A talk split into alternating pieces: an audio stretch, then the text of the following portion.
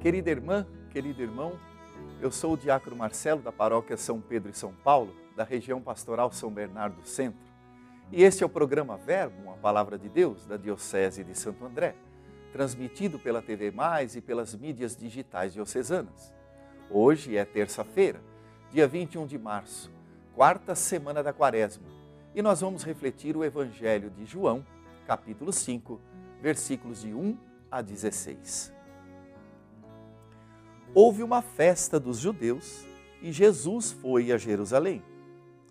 Existe em Jerusalém, perto da Porta das Ovelhas, uma piscina com cinco pórticos chamada Betesda em hebraico. Muitos doentes ficavam ali deitados, cegos, coxos e paralíticos.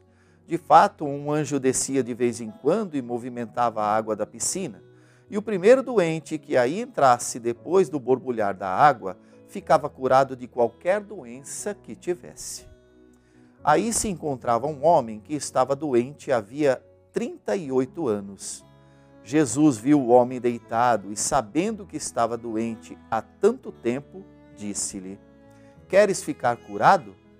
E o doente respondeu: Senhor, não tenho ninguém que me leve à piscina quando a água é agitada.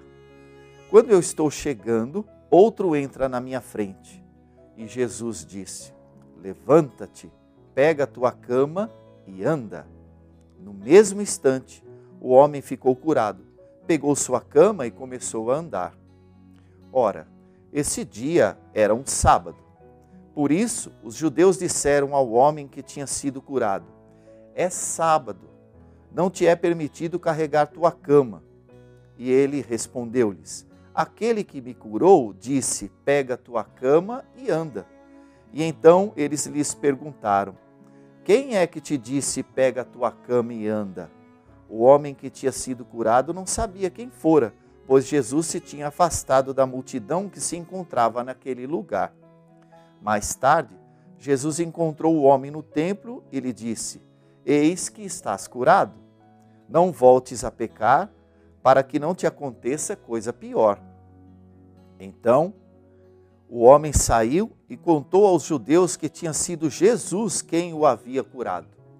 Por isso, os judeus começaram a perseguir Jesus, porque fazia tais coisas em dia de sábado. Palavra da salvação, glória a vós, Senhor.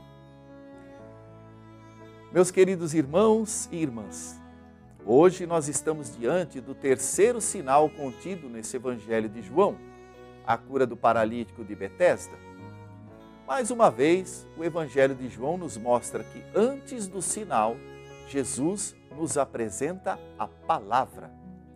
Jesus pergunta ao homem se ele quer ser curado. Ele responde que quer, mas não consegue porque depende dos outros para carregá-lo. Quando Jesus profere sua palavra libertadora, o homem fica curado no mesmo instante. Irmãos e irmãs, quando de fato nós nos comprometemos com o Evangelho, a palavra de Deus tem o poder de nos libertar de todas as paralisias que o pecado pode causar em nossas vidas. Sem a vivência da fé, sem o compromisso com Deus, nós corremos o risco de ficar contaminados com a paralisia da mesquinhez, da intolerância, da indiferença e, como consequência, não seremos mais capazes de caminhar na fé com a liberdade que Jesus nos oferece. Lembremos o que Jesus disse ao homem que acabara de ser curado: Eis que estás curado, não voltes a pecar, para que isso não te, para que não te aconteça algo pior. Isso quer dizer que para sermos felizes e verdadeiramente livres, nós devemos ter a palavra de Deus inserida nas nossas vidas e cuidarmos atentamente para não nos afastarmos dela. Caríssimos irmãos e irmãs, rezemos hoje pelas pessoas que têm fome de saúde. São tantas as pessoas que enfrentam doenças físicas, psíquicas e espirituais. Tantas irmãs e tantos irmãos nossos que não têm acesso a tratamentos e medicamentos para curar seus males e, consequentemente, acham que estão abandonados até por Deus. Peçamos hoje nas nossas orações que Deus toque os nossos corações para que não sejamos paralisados pela insensibilidade e pela indiferença e para que possamos atender o nosso próximo de acordo com as nossas possibilidades. Que Deus abençoe a todos vocês, juntamente com suas famílias. O Senhor esteja convosco, Ele está no meio de nós. A bênção de Deus Todo-Poderoso, o Pai e o Filho e o Espírito Santo. Amém.